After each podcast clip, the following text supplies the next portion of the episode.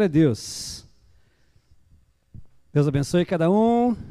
Que o Senhor possa estar de uma forma preciosa e poderosa, continuando com essa graça sendo derramada sobre a tua vida, querido. Não é à toa que você está na frente da sua televisão, do seu tablet, do seu smartphone, nos acompanhando. O Senhor quer isso para a tua vida. O Senhor tem algo poderoso para a tua vida. Eu creio nisso e eu quero liberar uma palavra poderosa sobre a tua vida hoje. Essa palavra ela vai te dar renovo, a palavra vai te dar alento, vai te dar consolo. Eu creio, queridos, a palavra do Senhor, eh, ela mesmo diz que ela vai e ela faz aquilo que ela quer fazer. Eu creio, eu declaro na tua vida nessa noite barreiras sendo quebradas. Eu declaro na tua vida nessa noite a tua mente sendo liberada para o novo do Senhor, né? O novo, o novíssimo do Senhor, queridos, o Senhor o Senhor não está em quarentena, o Senhor não está é, parado por causa da pandemia, muito pelo contrário, ele reina acima de todas as coisas, ele está assentado e tudo aquilo que é o plano da graça do Senhor está se desenrolando. Então não se desespere, mas eu venho trazer nessa noite uma palavra de esperança para o teu coração. Amém? Então, quero mais uma vez te convidar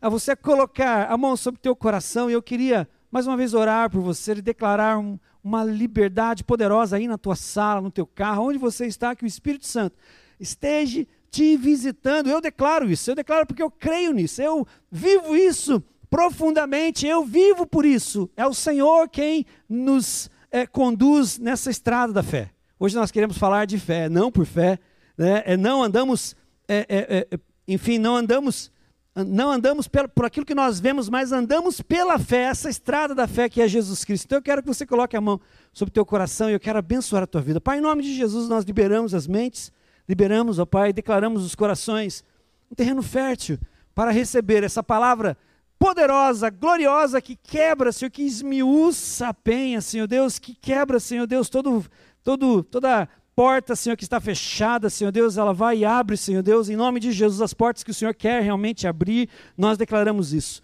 em nome de Jesus. Queridos, abra a tua palavra lá em 2 Coríntios 5, 7, é um versículo bem pequenininho, mas poderoso, o apóstolo Paulo, ele declara, porque nós né, não andamos por aquilo que nós vemos, mas nós andamos por fé, nunca foi tão relevante isso, amados, nunca foi tão relevante em tempos aos quais nós podemos ver o cumprimento das palavras do Senhor, dias finais onde o amor de muitos estão se esfriando, por isso, queridos, eu te digo assim, ó, fica esperto, né? fica esperto, corre para os pés do Senhor, pede para Ele cada vez mais te encher dessa graça, dessa presença poderosa do Espírito Santo, e mais também cremos né, que nesses últimos dias o Espírito Santo de Deus, ele vai ser derramado sobre toda a carne, sobre todos aqueles que querem, sobre todos aqueles que buscam, que clamam pela presença gloriosa desse doce amigo, Espírito Santo.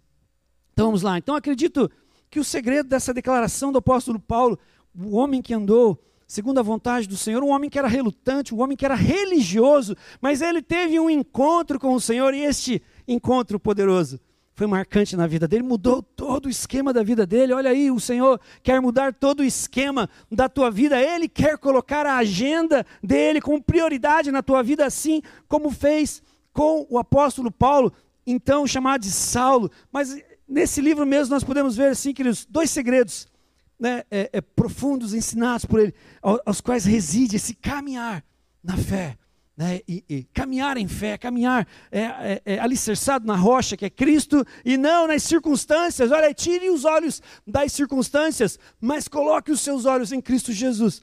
Não, uma coisa ele revela para nós, lá no, no, no, no, mesmo, no mesmo livro, no capítulo 1, versículo 9, que ele fala assim: Não posso confiar em mim mesmo, mas naquele que me fortalece. O outro segredo dele é a graça do Senhor que é suficiente. Muito embora o apóstolo Paulo fosse um homem é, é, muito inteligente, um homem é, é, muito perspicaz, mas ele sabia que aquilo que o é, moveria em direção ao propósito de Deus não residia no intelecto dele, muito embora o Senhor usou, não residia em toda a perspicácia dele, muito embora o Senhor usou, não residia nisso, mas residia na fé que estava alicerçada em Cristo Jesus. Queridos, eu quero te dizer que fé, como nós temos falado aqui na igreja, não é pensamento positivo, né? Hoje vivemos um positivismo, né? Com relação à fé, ah, não, é, é, até, é, até é, conforme você fala, é, é, reside numa dúvida, ah, não, eu creio que vai chover, ah, não, eu creio. parece até, um, parece até um, um antagonismo, né? Mas o apóstolo Paulo, ele vivia nessa fé. E o que a palavra de Deus nos relata?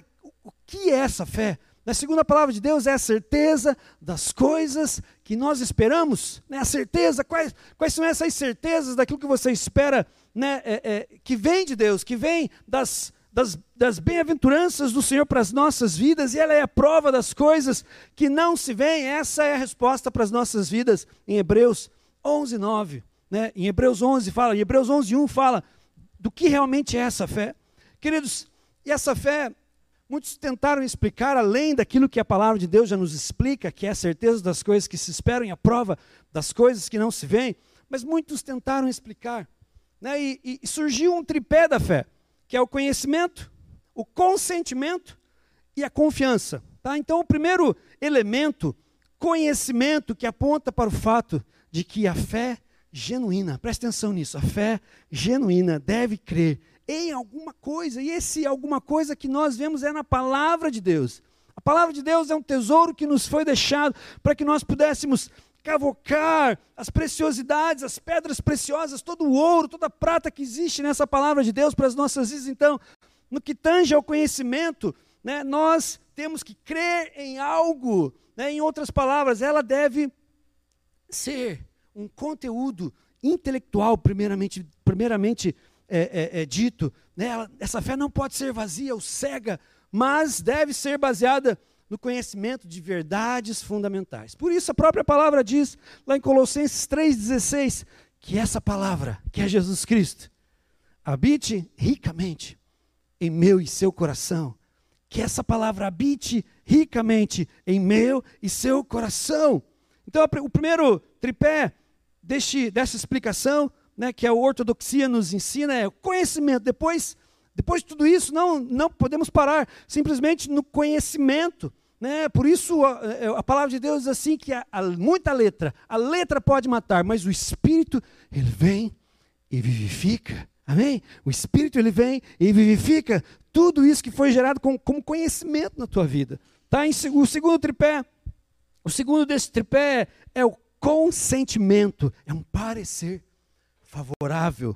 Né? Isso se refere à convicção intelectual, olha aí, ó, a convicção intele intelectual de que o conhecimento que alguém possui é factualmente verdadeiro. Presta atenção nisso. Muitos é, têm o conhecimento da Bíblia, mas eles não têm esse consentimento de que realmente o mar se abriu, de que realmente o Senhor proveu né, para aquele povo que saiu, aquela multidão de 600 mil homens, mas ao todo eram mais de duas milhões de pessoas. Né? Então, muitos têm esse conhecimento, mas não têm esse consentimento de que tudo isso é uma verdade e essa verdade trabalha na tua vida para revelar o Filho de Deus, que é Jesus Cristo. Então, uma vez o conhecimento né, de algo que nós precisamos ter, ter né, nós temos o consentimento de que realmente isso é verdadeiro. O terceiro deste tripé né, esse elemento da fé é a confiança. Né, e de longe, é um dos mais importantes, é o mais importante desses três elementos que mencionamos. Sem esse elemento, a fé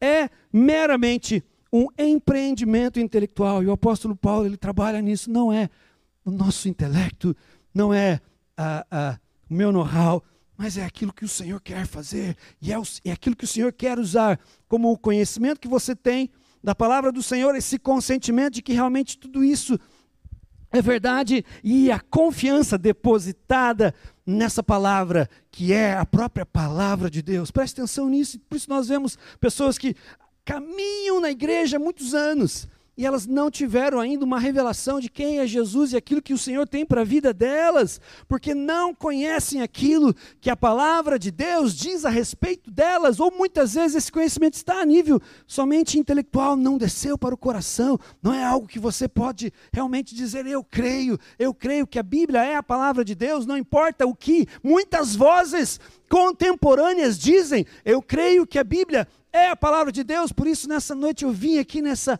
nesse lugar para te dizer que você precisa andar por fé e não por visto. Então, o grande desafio de sermos cristãos nessa época né, está na forma como vemos e como vivemos neste mundo. Como vemos? Qual é a visão que você tem de mundo? Eu, essa semana eu escrevi algo que fala assim: você não pode mudar muito o teu é, é, ambiente exterior, mas você pode mudar o teu ambiente interior através dessa palavra viva, essa palavra que vem e vira uma fonte que jorra no teu interior, e essa fonte que jorra alimenta pessoas que passam pela tua vida dizendo: olha ali, ali está uma pessoa, um homem que crê, que crê nessa palavra poderosa, e isso muda, muda vidas. Como então?